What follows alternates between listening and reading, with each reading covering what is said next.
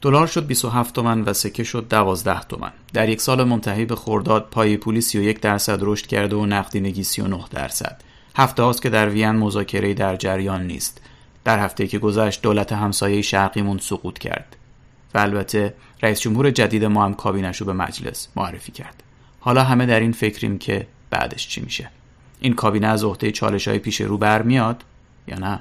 برای اینکه بتونیم بهتر به این سوال جواب بدیم تو این قسمت می‌خوایم ببینیم 14 اولویت اول تیم آقای رئیسی. برای همون ماههای آغازین کار دولت. چیان؟ اولویت اول از سازمان برنامه و بودجه شروع کنیم. دسته چک دولت تو سازمان برنامه است. هر هزینه ای باید اول توسط سازمان برنامه تخصیص داده بشه و لذا سازمان برنامه نهاد بسیار قدرتمندی در حاکمیت کشوره. آقای میرکاظمی به عنوان رئیس سازمان برنامه باید سریعا دست به کار نوشتن بودجه سال 1401 بشن. بودجه 1400 بودجه با کسری زیاد بود و طبعا امسال تورم قابل توجهی خواهد داشت. آقای رئیسی قول مهار تورم رو دادن و از الزاماتش اینه که آقای میرکاظمی بودجه 1401 رو چنان بنویسن که اگه نگیم تراز باشه لاقل کسری خیلی کمی داشته باشه. اما نوشتن بودجه در چانه زنی با وزارتخانه ها شروع میشه یه سری چانه زنی با آقای مهرابیان وزیر نیرو صورت می‌گیره. کشور مشکل برق داره. ظرفیت تولید پایینه شبکه توزیع فرسوده است و پرتی داره. مشکل آبم که داریم. پس از بودجه وزارت نیرو نمیشه زد. یه سری چونه زنی با آقای قاسمی وزیر شهرسازی صورت می‌گیره. آقای رئیسی قول ساخت یک میلیون مسکن رو دادن. منابع این یک میلیون مسکن قرار از کجا بیاد؟ چقدرش در بودجه 1401 منعکس میشه؟ یه سری چانهزنی با آقای فاطمی امین صورت می‌گیره که وزیر سمت هستن. وزارت سمت وزارت صنعت معادن و تجارته احتمالا اولین اولویت ایشون واردات کالاهای اساسی خواهد بود تا مطمئن بشیم ذخایر گوشت، جو، ذرت، کنجاله و غیره کشور کافیه. خب اینا پول می‌بره. آقای رئیسی قول دادن که هزینه خوراک مردم با دلار بالا و پایین نشه. نرخ ارزم که رو به افزایشه پس آقای میرکاظمی باید به آقای فاطمی امین بودجه بیشتری بده تا کالای اساسی اونقدر زیاد وارد بشه که سفره مردم نوسانات دلار رو احساس نکنه بخش قابل توجهی از بودجه کشور حقوق معلماست طبعا آقای باغگلی به عنوان وزیر آموزش پرورش می‌خوان مطمئن بشن که معیشت معلما در فشار قرار نمی‌گیره و می‌تونن وظیفه خطیرشون رو ایفا کنند. با توجه به تورم سال 1400 این مستلزم افزایش متناسب حقوق معلماست که آقای میرکاظمی باید به مصارف بودجه اضافه کنند. از بقیه وزارتخونه ها بگذریم که داستان همینه.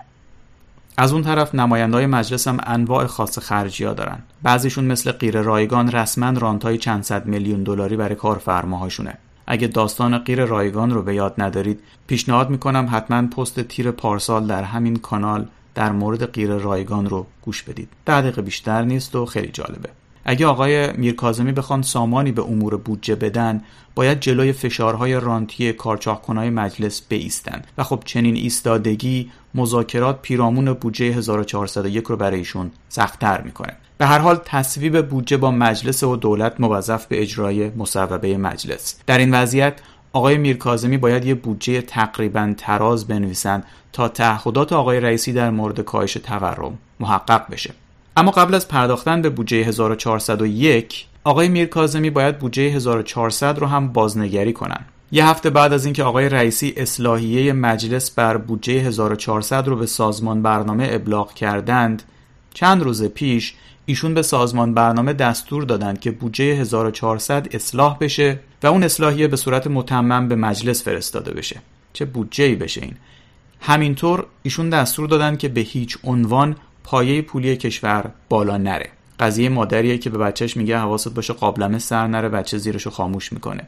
جناب آقای رئیسی وقتی در مورد رشد پایه پولی ابراز نگرانی می‌کنیم به این معنیه که بانک مرکزی به پاس کردن چک های بیمحل دولت یا بانک ها مشغول نشه. پاس کردن اون چک های بیمحل از طریق افزایش پایه پولی افزایش نقدینگی رو تسریع می‌کنه و تورم رو افزایش میده. پایه پولی باید در اختیار سیاستگذاری پولی باشه تا متناسب با نیازهای پولی کشور و با هدف ثبات قیمتی نه متناسب با نیازهای بودجه‌ای و با هدف ماسمالی کردن بی‌انضباطی مالی میزان پای پولی کم و زیاد بشه. مثل آشپزی که اول زیر برنج رو زیاد می‌کنه تا آبجوش بیاد بعد کم می‌کنه تا دم بکشه دم آخرم باز یه ذره زیاد می‌کنه تا تهدیگش بگیره. بالا و پایین کردن پایه پولی هم یه قاعده و منطقی داره و باید به سیاستگزار پولی سپرده بشه. ما گفتیم حواستون باشه کسری بودجه سر نره بریزه تو ترازنامه بانک مرکزی. نه که دستور بدید به هیچ عنوان پایه پولی بالا نره. چنان دستوری اصلا بیمعنیه. شما دو تا اقتصاددان چپ و راستتونه. یکی آقای دکتر فرهاد رهبر یکی آقای دکتر احسان خاندوزی. ازشون خواستید دو دقیقه پای پولی رو بهتون توضیح بدن. آقای رئیسی کیم پرت و پلا رو تو دهن شما می‌ذاره؟ حواستون باشه به دور و اطرافیان. با این وضعیت چهار سال سختی در پیش دارید از ما گفتن بود. باور کنید به خاطر این مردم جز موفقیت شما رو نمی‌خوام. اونی که به شما یاد داده بگید به هیچ عنوان پایه پولی بالا نره مسخرتون کرده. وقتی میگم رئیس جمهور اگه اقتصاددان نیست دست کم باید بینش اقتصادی داشته باشه واسه همینه. واسه اینکه نتونن اینجوری سر کارش بذارن. خزانه داری آمریکا این حرفا رو رصد می‌کنه.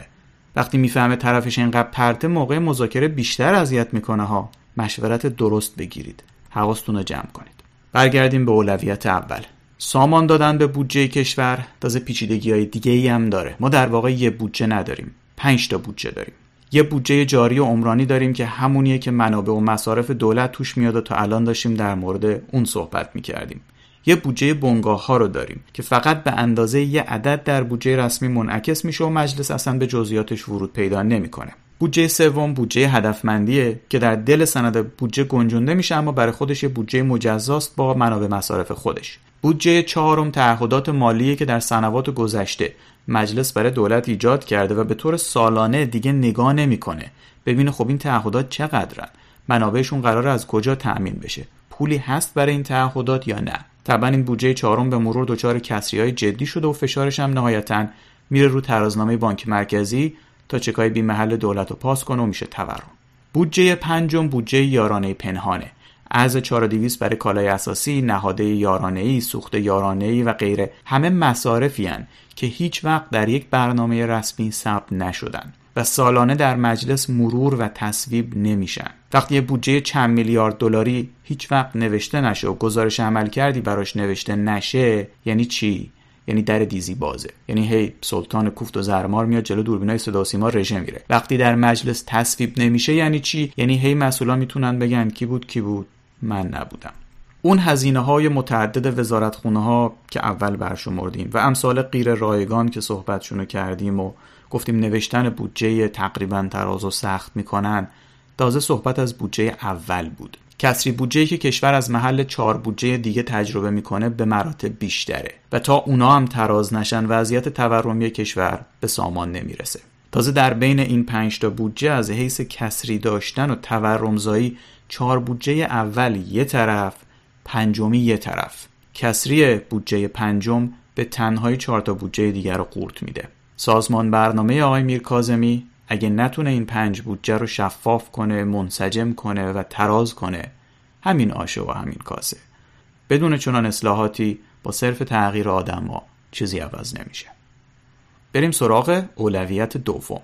بعد که تکلیف بودجه و میزان کسری بودجه روشن شد آقای خاندوزی به عنوان وزیر اقتصاد باید با آقای میرکازمی بشینن و بحث کنن بر سر اینکه این کسری بودجه که به هر حال صفر نخواهد بود چجوری قرار تأمین بشه. آسون ترین کار اینه که مثل گذشته از طریق بانک مرکزی تأمین بشه. رئیس جمهور به رئیس کل بانک مرکزی تکلیف کنه که چک دولت رو پاس کن. اونم با یه امضا پول چاپ کنه و چک و پاس کنه. اشکالش اینه که میشه تورم. و تورم مالیاتیه که از فقیرترین بخش جامعه اخذ میشه. از اونایی که خونه ارز و طلا ندارن. برای همین تورم به اختلاف طبقاتی دامن می‌زنه. میشه از پاس کردن چکای بیمحل سازمان برنامه تا بحرانهای اجتماعی خط مستقیم کشید و نشون داد به هم وصلن.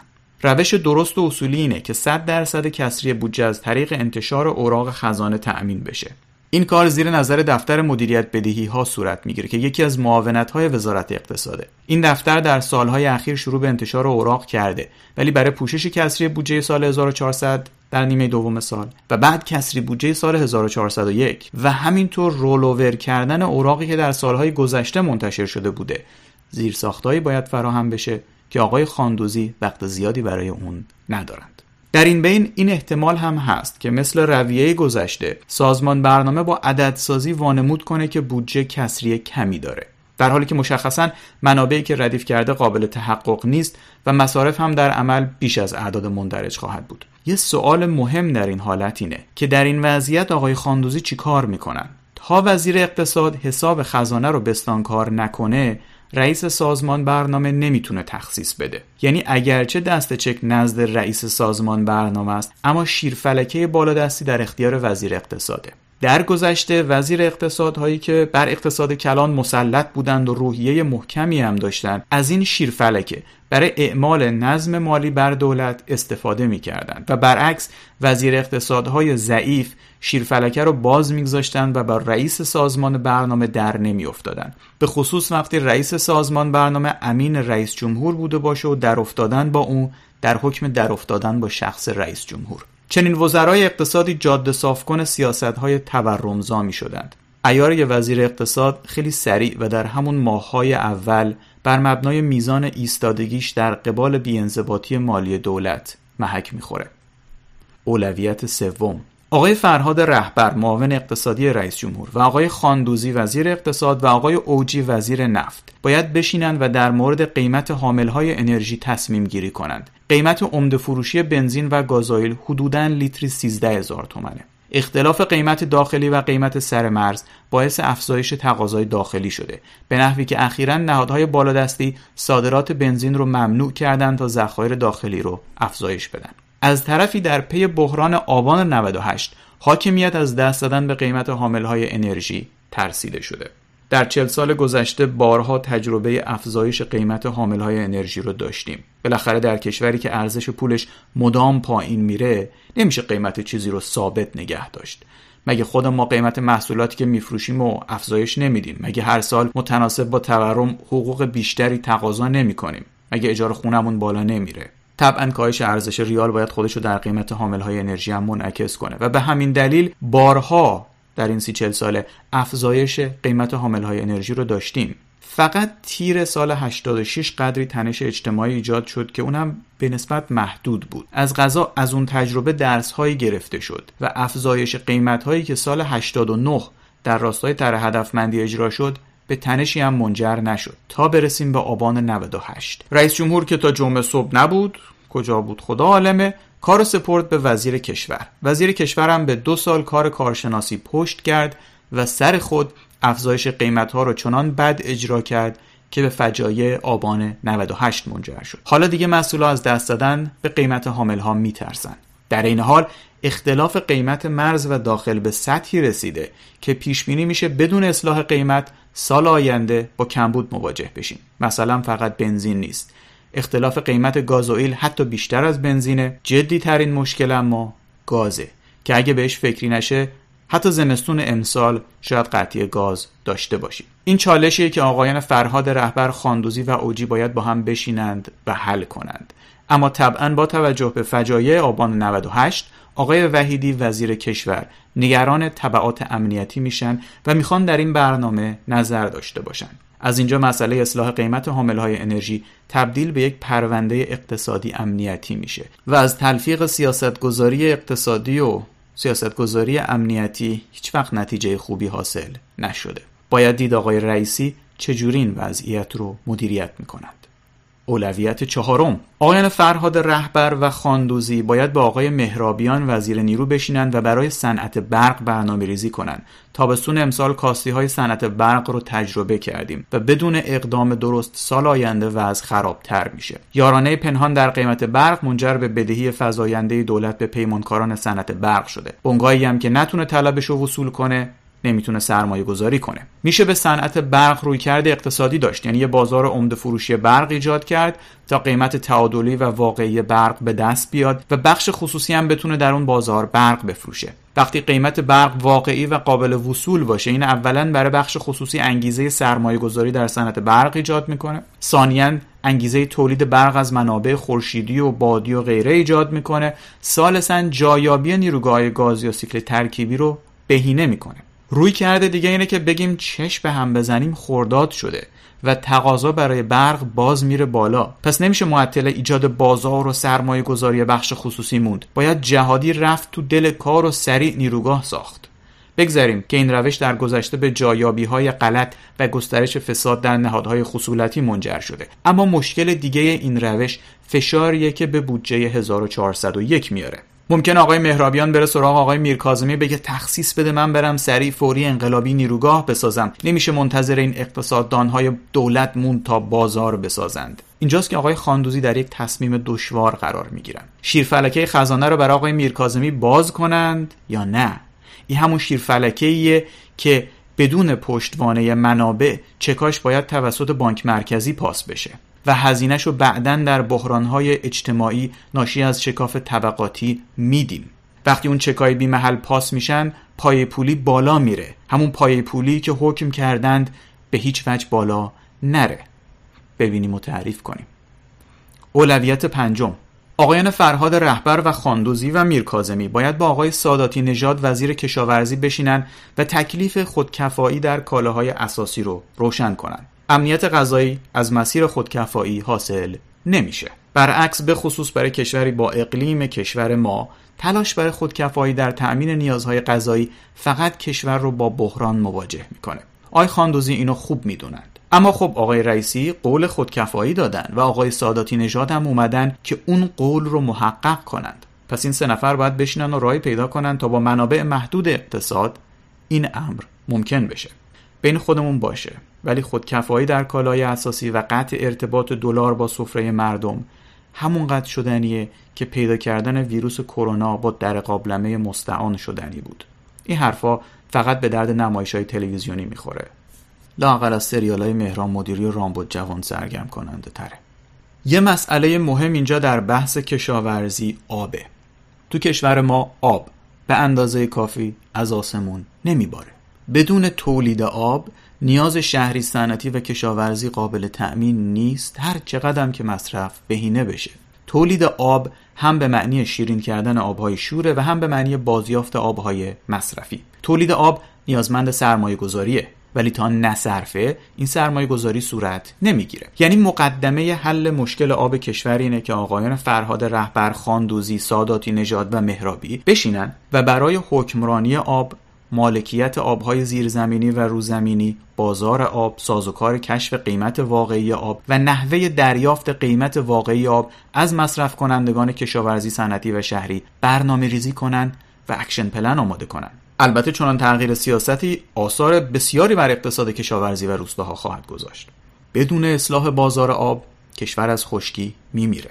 اما بدون دقت به ظرایف تشکیل بازار آب قشر ضعیف کشور رو له می‌کنه. در این بین معبر باریکی هست که به شکوفایی و توسعه صنعت کشاورزی منجر میشه و این چهار نفر باید این معبر رو پیدا کنند و اقتصاد کشور رو به سلامت از اون عبور بدن که اگه ندن این سرزمین خشک عاقبت از تشنگی تلف میشه اولویت ششم آقایان فرهاد رهبر، خاندوزی و میرکازمی باید با آقای فاطمی امین وزیر سمت بشینن و در مورد توسعه صنعت کشور صحبت کنند. یه روی کرد به توسعه صنعت مدیریت متمرکزه و روی کرده دیگه تمرکز بر سیاست گذاری و سپردن مدیریت به کارآفرینای کشور. از نظر روی کرده مدیریت متمرکز اگه وزیر سمت نیت اراده و جسارت ساختن کشور رو داشته باشه از اونجا که فرصتهای تولید و ظرفیتهای توسعه در داخل بسیار هست وزیر می‌تونه با استفاده از مدیران جهادی و مدیریت بنگاه های کشور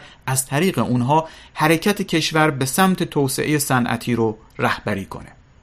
در طرفدارای پروپا قرص این روی کرد میشه یه جور خود ایلان ماسک پنداری مفرد رو مشاهده کرد. نتیجه اجتناب ناپذیر این سطح از مداخله گری در صنعت کشورم قیمتگذاری ها و محصولات صنایع میشه. از عملکرد گذشته و همینطور مصاحبه هاشون برمیاد که آقایان میرکازمی و فاطمی امین از بین این دو روی کرد یه مقدار به روی کرد مدیریتی نزدیک ترند تا به روی کرده سیاست گذاری اگه به برنامه آقای فاطمی امین دقت کنید توش به جای صحبت از رقابت سالم در صنایع کشور صحبت از برقراری عدالت و توازن در نظام قیمت گذاری می کنند قیمت گذاری یعنی وزیر میشه فصل الخطاب و این یعنی عدالت و توازن هم هر چیزیه که وزیر بفرمایند. نتیجه مداخله گری و قیمت گذاری هر چند عادلانه و متوازن کوچیک شدن بخش خصوصیه و شکلگیری زینفعان رانتی. در گذشته همین بوده و در آینده هم خواهد بود. تفکر آقای خاندوزی به رویکرد سیاستگذاری برای ایجاد بازار نزدیک تره یعنی از نظر ایشون وظیفه دولت جلوگیری از شکلگیری انحصار رفع موانع ایجاد بازار و ایجاد دسترسی به بازارهای بین المللی برای بنگاه داخلیه. یعنی تمرکز بر سیاستگذاری و سپردن مدیریت به کارآفرین.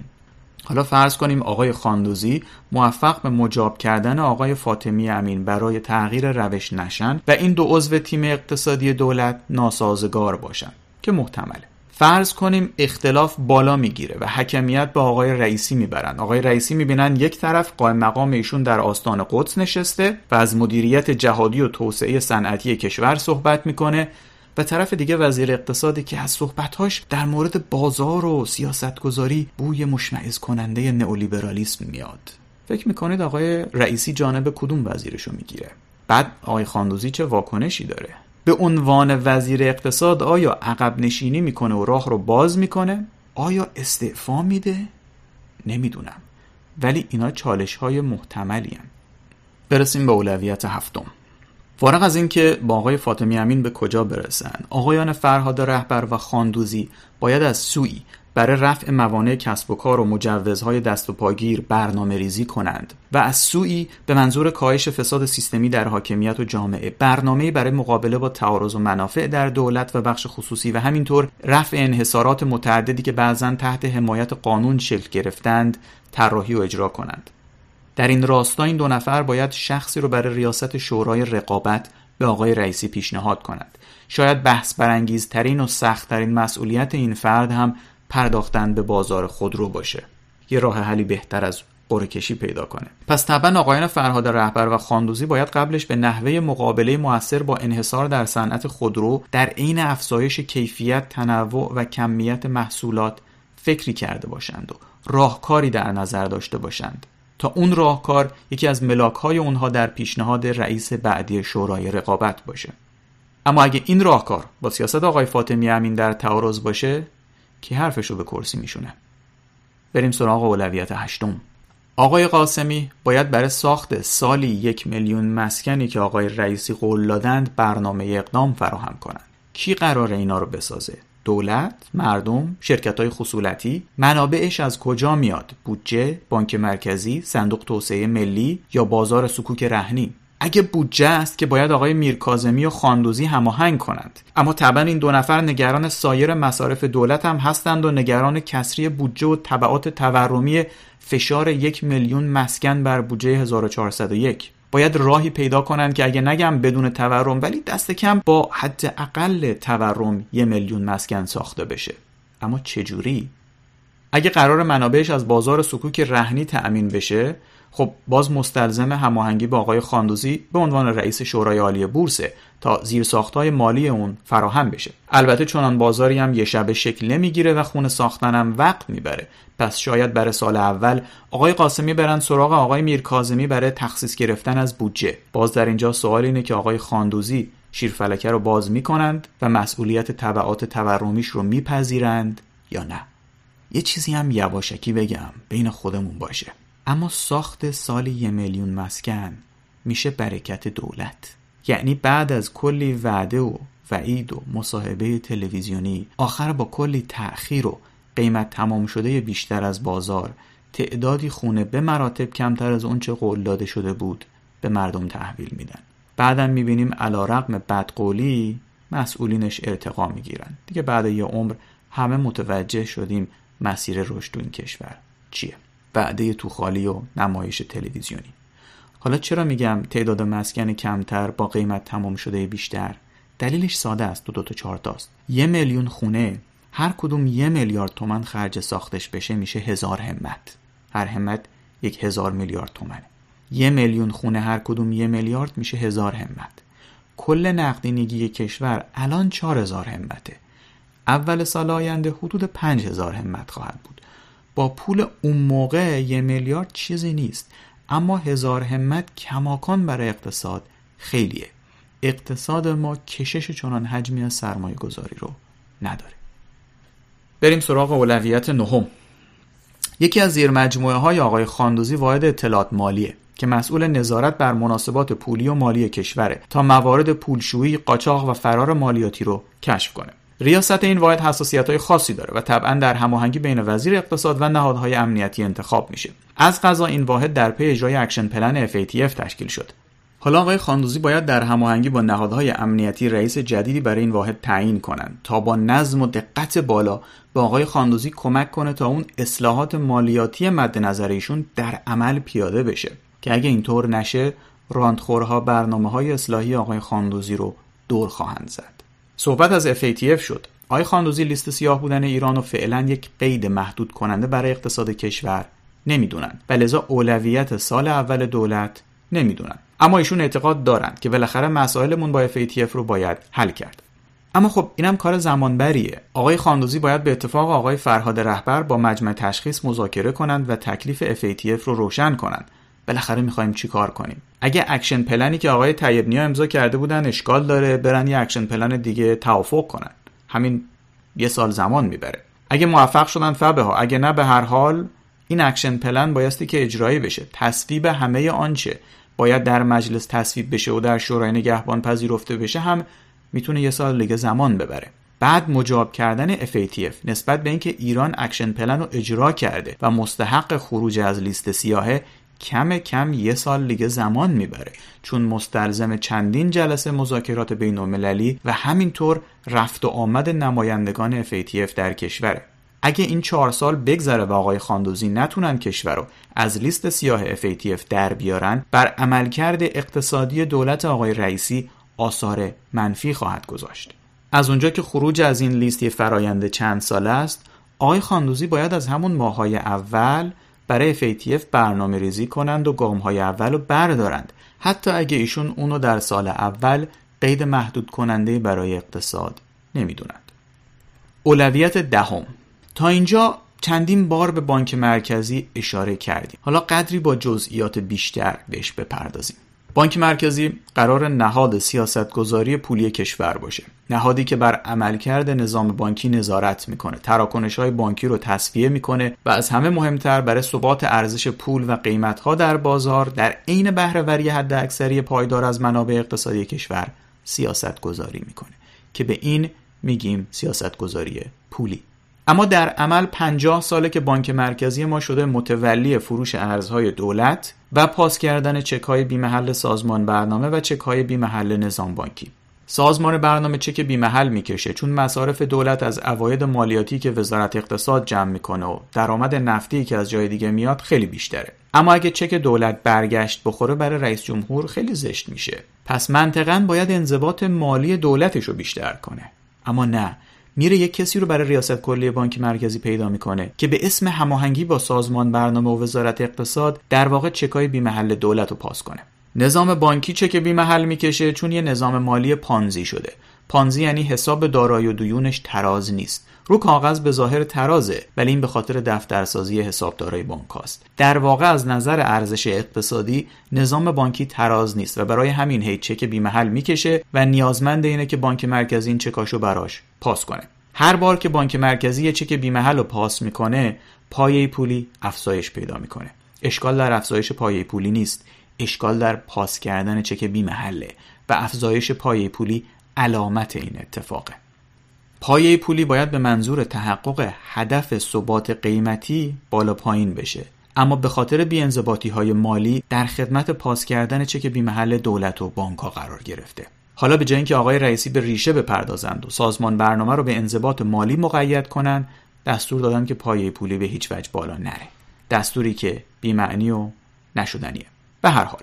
به خاطر اون چکای بیمحل 40 50 ساله که پایه پولی و نقدینگی تو کشور ما رشد بی حساب و کتاب دارن نقدینگی چیه؟ نقدینگی مجموع پول ماست. اسکناس سپرده جاری و سپرده مدت دار به مجموع همه اینا با هم میگیم نقدینگی. این پول ما و بدهی نظام بانکیه.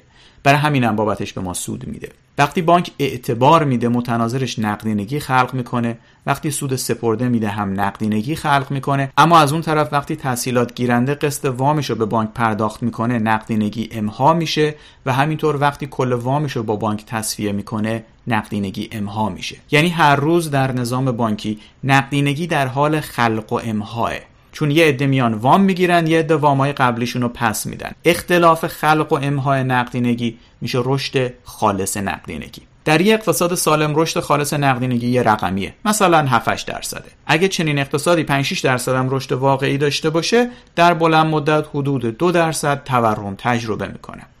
در 90 95 درصد اقتصادهای دنیا هم امروز چنین شرایطی برقراره. اما در اقتصاد ما در این سی چل ساله رشد نقدینگی همواره حدود 27 درصد بوده. چه وقتی نفت 7 دلار بود چه وقتی 140 دلار شد چه قبل از تحریم های شورای امنیت سازمان ملل چه بعدش چه دوران ریاست جمهوری بیل کلینتون قبل از کشف برنامه هسته کشور چه دوران ترامپ همواره رشد نقدینگی کشور. در یک بازه محدودی حول 27 درصد نوسان می‌کرده. رشد اقتصادیمون چی؟ سالهاست که اقتصاد کشور رشد غیر نفتی چندانی نداشته. لذا تعجب نداره که تورم 20 درصدی تو کشور ما مزمن شده. مزمن شدن تورم معلول مزمن شدن رشد نقدینگیه. اما در یک سال گذشته رشد نقدینگی فاصله معنیداری از روند بلند مدتش گرفته و حالا به 39 درصد رسیده. چرا؟ این مرتبط با هشداریه که تیر ماه پارسال دادم. در مورد اینکه کشور در آستانه واگرایی پولی و تا دیر نشده باید سه اقدام صورت داد. یک استفاده از اوراق برای پوشش تمامی کسری بودجه.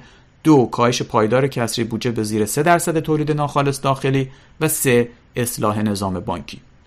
اولی یعنی استفاده از اوراق برای کسری بودجه وظیفه آقای خاندوزی میشه.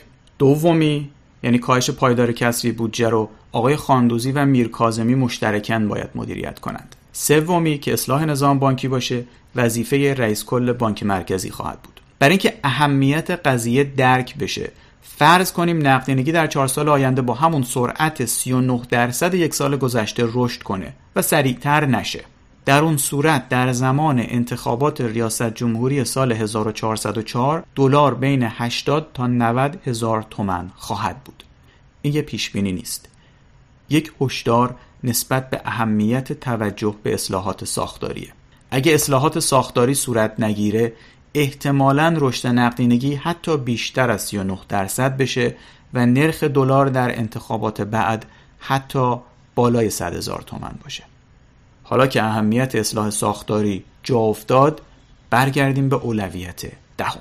توافق اولیه بر این بوده که برای انتخاب رئیس کل بانک مرکزی آقای رئیسی صبر کنند تا بعد از رأی اعتمادهای مجلس آقایان فرهاد رهبر میر کازمی و خاندوزی رئیس کل مناسبی رو با آقای رئیسی پیشنهاد بدن. این اما باعث نشده که لابی ها برای این صندلی پرقدرت متوقف بشه و جریان های مختلف تلاش دارند که اسم مد نظرشون رو با آقای رئیسی بقبولونن. در حال حاضر دو اسم مطرحن. یکی آقای فرزین و دیگری آقای صالح آبادی. اولویت دهم دولت اینه که آقایان فرهاد رهبر خاندوزی و میرکازمی بفهمند چرا کشور 40 50 سال رشد مزمن نقدینگی داشته و چی شده که حالا سطح رشد نقدینگی از اون هم بالا زده. بعد باید راهکاری برای کاهش پایدار سرعت رشد نقدینگی پیدا کنند درد و درمان رو که یافتن باید کسی رو که دانش و عرضه اجرای چنین درمانی رو داشته باشه برای ریاست کلی بانک مرکزی به آقای رئیسی پیشنهاد کنند این درمان مستلزم بازسازی نظام بانکی خواهد بود. تیتروار بگم مستلزم تغییر رویه های حسابداری حاکمیت شرکتی بانک ها، مدیریت ریسک اعتباری، مدیریت ریسک پولشویی، ترکیب دارایی ها، نحوه محاسبه سرمایه، عقود مورد استفاده برای تسهیلات و نحوه تامین مالی بانک است. اینا کاراییه که هیچ کدوم از رئیس کلها، دبیر کلها و قائم مقام هایی که بانک مرکزی تا به حال به خودش دیده یا نتونستن اجرا کنن یا اصلا نمی‌دونستن چجوری اجرا کنن. پروژه پروژه کوچیکی نیست. اگه این آقایان نتونن رئیس کلی به بانک مرکزی بفرستن که از عهده اصلاح نظام بانکی بر بیاد در حالی که خودشون هم کسری بودجه رو اصلاح می‌کنن سال 1404 در گیرودار انتخاباتی آقای رئیسی باید جواب مردم رو در مورد دلار 100 هزار تومنی بدن. از ما گفتن بود. خود دانید. اولویت یازدهم. تجارت خارجی کشور خیلی محدود شده. گلوگاه تجارت خارجی هم تعاملات بانکیه در بازارهای مالی دنیا به روی ما بسته شده و دو تا قفل روی این در خورده و زنجیرش هم تازه انداختن. زنجیره در همینه که ما اصلا تو کشور بانک نداریم. یه مش نهاد مالی هشل هفت و من در آوردی ساختیم. سردرشون تابلوی بانک زدیم. این چیزی که ما بهش میگیم بانک در نظر بقیه دنیا شباهتی به بانک به مفهومی که اونها می‌شناسن نداره. برای اینکه بشه بانک رئیس کل بانک مرکزی باید اون اصلاحات اساسی که در اولویت قبل بهشون پرداختیم و صورت بده. به این ترتیب زنجیره در باز میشه. اما دو تا قفل میمونه. قفل اول FATF که دو اولویت قبلتر بهش پرداختیم. قفل دوم تحریم های آمریکاست که دیر به جنبیم ممکنه مثل سال 90 تبدیل به تحریم های شورای امنیت بشه. در اینجا آقایان خاندوزی، فرهاد رهبر و فاطمی امین. باید با آقای عبداللهیان وزیر خارجه و دبیر شورای عالی امنیت ملی که هنوز معلوم نیست کی باشه. شاید آقای شمخانی باشه شاید آقای جلیلی. بشینن و برای تجارت خارجی کشور یه برنامه بریزن. هدف این برنامه هم نباید صرفا برگشتن به برجام باشه. برجام یه سند امنیتی بود که به یک سوال حداقلی پاسخ می‌داد و اون سوال این بود که چقدر هسته بدیم تا بتونیم پولای نفتمون رو بگیریم.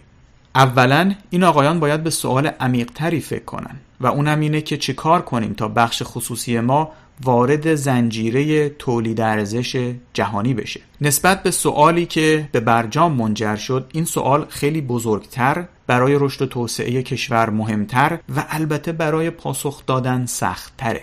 ولی در بلند مدت و برای آینده کشور پیوستن به زنجیره تولید ارزش جهانیه که مهمه نه نفت. ثانیا باید بدونن که تحریم دور زدن راه حل بلند مدت نیست. یک دلیل مهم رشد و توسعه اقتصادهای دنیا کاهش هزینه جابجایی های اقتصادی بوده. جاده ریل راهن کشتی اینترنت بانکداری دیجیتال همه و همه. کاری که می‌کنن اینه که هزینه تبادل بین دو فعال اقتصادی در دو نقطه دنیا رو کاهش میدن. تحریم دور زدن یعنی افزایش هزینه تبادل. با افزایش هزینه تبادل رشد و توسعه فراهم نمیشه و در این بازار رقابتی دنیا نمیشه رقابت کرد. سالسن باید در نظر داشته باشند که در برجام توافقی داشتیم که بعد از سه سال آمریکا از اون خارج شد. علتش هم ساده بود. آمریکا عمده منافعش از توافق رو در آغاز توافق می گرفت و در سالهای دوم و سوم دیگه تداوم توافق منافع چندانی براش نداشت. این پنج نفر وقتی برای پیوستن به زنجیره تولید ارزش جهانی برنامه ریزی می‌کنن طبعا مذاکرات وین قطعی از پازلیه که طراحی می‌کنن. با توجه به تجربه گذشته ناگزیرن به نحوی برنامه ریزی کنند که گویی توافق وین یک توافق سه چهار ساله خواهد بود و متناسبا امتیاز بدن یا بگیرن. اما اگه دیدن پیوستن به زنجیره تولید ارزش جهانی مستلزم یک توافق بلند مدت با پنج به اضافه که هست؟ اون وقت باید به این فکر کنن که چه ویژگی رو در قرارداد بگنجونن که آمریکا پیوسته و در طول سالیان سال منافعی در حفظ اون توافق داشته باشه. در واقع تمام طرفین قرارداد باید منافع بلند مدت در این توافق داشته باشند و این مستلزم دقت بیشتر به جزئیات مذاکرات وینه جزئیاتی که به نظر میاد علا رقم تجربه برجام هنوز مقفوله. اولویت دوازدهم. اولویت دوازدهم بهداشت و سلامت جامعه است. یه سری هزینه های کوتاه مدت داریم برای کرونا. از هزینه واکسن و دارو گرفته تا افزایش ظرفیت تختای بیمارستانی و غیره. یه سری هزینه های بلند مدت داریم که بازسازی کادر درمان. در دوران کرونا عده قابل توجهی از نیروی انسانی ما در عرصه بهداشت از دنیا رفتند. خدا رحمتشون کنه. بخشی به خاطر فشار کار از این بخش خارج شدن. برخی مهاجرت کردند. بخش بهداشت و درمان ما. هم نیاز به ظرفیت سازی فیزیکی از نظر تخت بیمارستانی و داروسازی داره و هم نیاز به ظرفیت سازی از نظر نیروی انسانی. همه اینا هم خرج داره. خرج اینا رو باید خزانه بپردازه. آقای خاندوزی و میرکازمی باید با آقای عین اللهی وزیر بهداشت بشینن و هم برای نیازهای کوتاه مدت بخش بهداشت در مواجهه با کرونا و از اون مهمتر برای نیازهای بلند مدت بخش بهداشت برنامه ریزی کنند.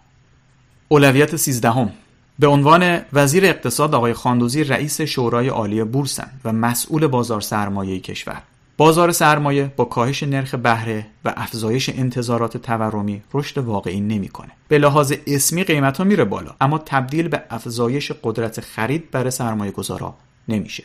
سیاستگذاری برای بهبود بازار سرمایه اولا باید متوجه رشد واقعی شرکت های بورسی باشه. این رشد واقعی هم فقط در سایه یک بازار رقابتی سالم و دسترسی کم هزینه به بازارهای جهانی میسر میشه. ثانیا سیاستگذاری در بازار سرمایه باید معطوف به ایجاد بازار اولیه سهام بازار اولیه و ثانویه اوراق بدهی شرکتی بست بازار اوراق مشتقه و همینطور بسترسازی برای فروش استقرازی باشه که جلوی رفتار گله ای رو در بازار می‌گیره. در کنار اینا آقای خاندوزی باید نقشه راهی برای حذف دامنه نوسان هم طراحی کنند.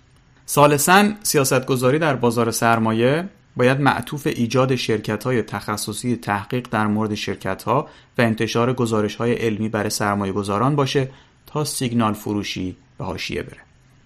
رابعا سیاستگذاری در بازار سرمایه باید معطوف حذف تعارض منافع و حذف سود از محل رانت اطلاعاتی باشه. مشخصتر بگم سبدگردان ها کسایی که به برنامه معاملاتی ETF ها یا صندوق های سرمایه گذاری دسترسی دارند کسانی که در شرکت های سرمایه گذاری دسترسی اطلاعاتی دارند کسانی که در سازمان بورس و شرکت بورس دسترسی اطلاعاتی دارند کسانی که به دفتر وزیر و سایر نهادهای سیاست گذاری دسترسی دارند حساب های شخصیشون باید توسط ناظری رصد بشه و تازه معاملات مجازشون هم محدود بشه تا فضای بازار سرمایه سالم بمونه. این حرف عجیب و غریبی نیست. در بقیه کشورهای دنیا رویه استاندارده. همه اونایی که مدرک CFA گرفتن اخلاقیات بازار سرمایه رو هم در کتاب CFA خوندن امتحانش رو هم دادن. لذا رسم و رسوم این کار رو خوب می‌دونن. ولی در حال حاضر هیچ ضابطه و قاعده درست و حسابی برای مقابله با تعارض و منافع و رانت اطلاعاتی در کشور نداریم و مسئولیت این کار در چهار سال آینده با آقای خاندوزی خواهد بود. در همین راستا صندوق تثبیت بازار هم باید جمع بشه. تثبیت بازار سرمایه به دولت چه ربطی داره؟ دولت باید بازار کامل سالم و رقابتی ایجاد کنه و معامله کردن رو به بخش خصوصی بسپره. دولت باید داور بازی اقتصاد باشه نه که خودش یه تیم تشکیل بده و تو لیگ شرکت کنه. صندوق تثبیت بازار جز راندخوری و تعارض منافع برای عده فایده ای نداره. تثبیت بازار سرمایه با پولای دولت به این معنیه که ما تصور می‌کنیم یک کارمند دولتی هست که فهمش از ارزندگی سهام شرکت ها از فهم همه فعالان بازار بیشتره. چنین تصوری احمقان است. خود اهالی بازار هم می‌دونن تثبیت دولتی بازار بیمعنیه.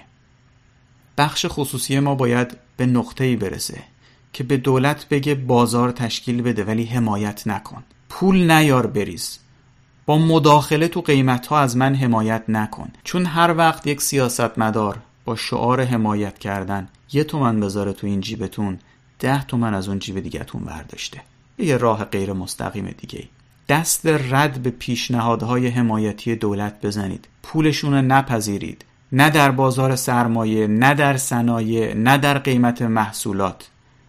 از دولت بخواید به جایگاه داوری خودش در بازی اقتصاد کشور برگرده.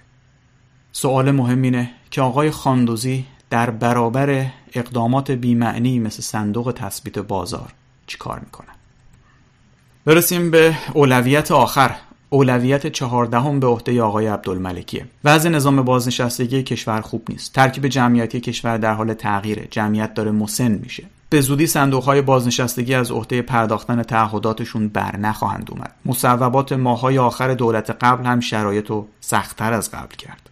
این مشکل باید در این دولت حل بشه. اگر نه چند سال بعدتر تبدیل به بحران دامنگیر اجتماعی میشه. حل مشکل ناترازی صندوق های بازنشستگی برای ثبات نظام خطیر و حیاتیه و بار این مسئولیت به دوش آقای عبدالملکی خواهد بود. از دیگر وظایف ایشون تعیین هیئت مدیره شرکت های بسیار زیادی که زیر مجموعه صندوق بازنشستگی هن. این کرسی های هیئت مدیره شدن سکه بازار سیاست و در این سالها برای حل و فصل مسائل سیاسی بین مجلسیون و دولتی ها استفاده شدن منافع بازنشستگان در اینه که مدیرانی به این شرکت ها منصوب بشن که بتونن سود شرکت ها رو حد اکثری کنند منافع دولت اما در اینه که مدیرانی که مد نظر نمایندگان کارچاق مجلسند منصوب بشن. تا دولت بتونه رأی اعتمادها و مصوبه های مد نظرش رو از مجلس بگیره و دچار چالش استیزاه و یا خاص خرجی های دیگه مثل غیر رایگان نشه. در این کشاکش تعیین اعضای هیئت مدیره ها به آقای عبدالملکی سپرده شده. جنبندی کنیم. یک اصلاح بودجه 1400 نوشتن بودجه 1401 اصلاح ساختار هر پنج بودجه و تراز کردن اونها توسط آقای میرکازمی.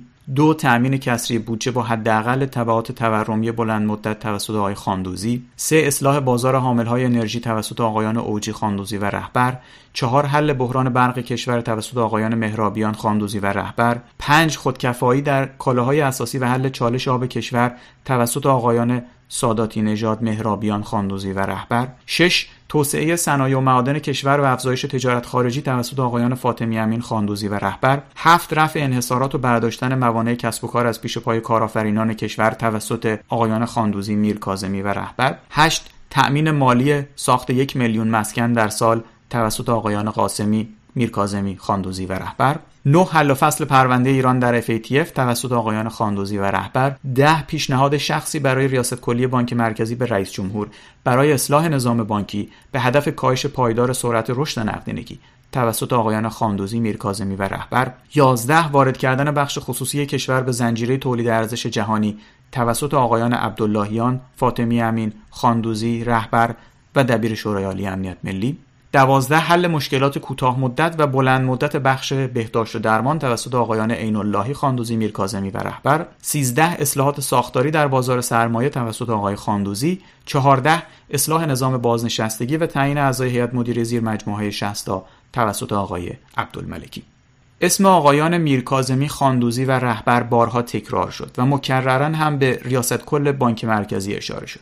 علتش اینه که کابینه در واقع دو سطح داره. سطح اول کابینه چهار سمتند. رئیس کل بانک مرکزی وزیر اقتصاد رئیس سازمان برنامه و معاون اقتصادی رئیس جمهور. علت اینکه این چهارتا سطح اول کابینه رو تشکیل میدن اینه که هر پولی که وارد دولت میشه تا خرج بشه از بانک مرکزی وزارت اقتصاد و سازمان برنامه عبور می‌کنه. این به این ستا جایگاه ویژه‌ای میده جایگاه پرقدرتی میده. اهمیت معاونت اقتصادی هم اینه که رئیس جمهور بینش اقتصادی نداره. می‌دونه بینش اقتصادی نداره و لذا اقتصاددان مورد اعتمادش رو گذاشته اونجا تا کمکش کنه. اختلافات درون کابینه رو حل و فصل کنن. بقیه کابینه در سطح پایین تری قرار می‌گیره. اگه سطح اول کابینه بد عمل کنه هر چقدر سطح دوم کابینه توانمند باشه کار چندانی از دستش بر نمیاد و اقتصاد با تورم رکود و اختلاف طبقاتی مواجه میشه. برعکس اگه سطح دوم کابینه ضعیف باشه ولی سطح اول کابینه خیلی قوی عمل کنه می‌تونه جلوی خطاهای سطح دوم کابینه رو بگیره.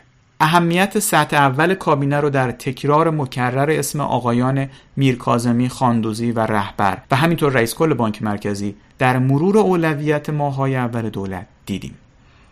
برگردیم به سوال اصلیمون. این کابینه از عهده چالش های پیش رو برمیاد یا نه؟ کالیبر آقایون مشخصه. معاون اقتصادی در دولت اول آقای احمدی نژاد رئیس سازمان برنامه بوده. وزیر اقتصاد پیشنهادی نماینده مجلس رئیس سازمان برنامه در دوران آقای احمدی نژاد مدتی وزیر بازرگانی بوده و مدتی وزیر نفت بعدا هم نماینده مجلس شده. همشون کارنامه دارن و عملکردها مشخصه. چالش های پیش رو رو هم که با هم دیدیم. به تعبیری میشه گفت یه میدان مین جلوی کشوره. یعنی برای گذر از این میدان معبری هست و نقشه ای هم داره. یه تیم اهل فن می‌تونه معبر رو پیدا کنه و کشور رو به سلامت از اون عبور بده. اما اگه حساب نشده همین جوری سریع فوری انقلابی صاف بریم جلو. یکی یکی این مینها زیر پای اقتصاد کشور منفجر میشن. کسری بودجه، تورم، رکود، اختلاف طبقاتی، بحرانهای اجتماعی. در عبور از این معبر هم زینفعان رانتخوری به کمین نشستن تا پیوسته تیم اقتصادی رو خل بدن روی مینها. لذا نه فقط دانش تخصصی بلکه ثبات قدم هم لازمه تا در چان زنی های داخل کابینه و بین کابینه و مجلس از منطق علمی اداره کشور کوتاه نیان و عقب نشینی های تاکتیکی نکنن که به ازای هر کدوم از اون عقب نشینی ها مینی منفجر میشه. کل داستان همینه. شما بهتر از من می‌تونید قضاوت کنید که این بزرگواران از عهده چالش ها برمیان یا نه. کاری که از دست ما برمیاد گفتنه و به خاطر کاهش آلام و درد و رنج این مردم دعا کردن برای موفقیت دولت.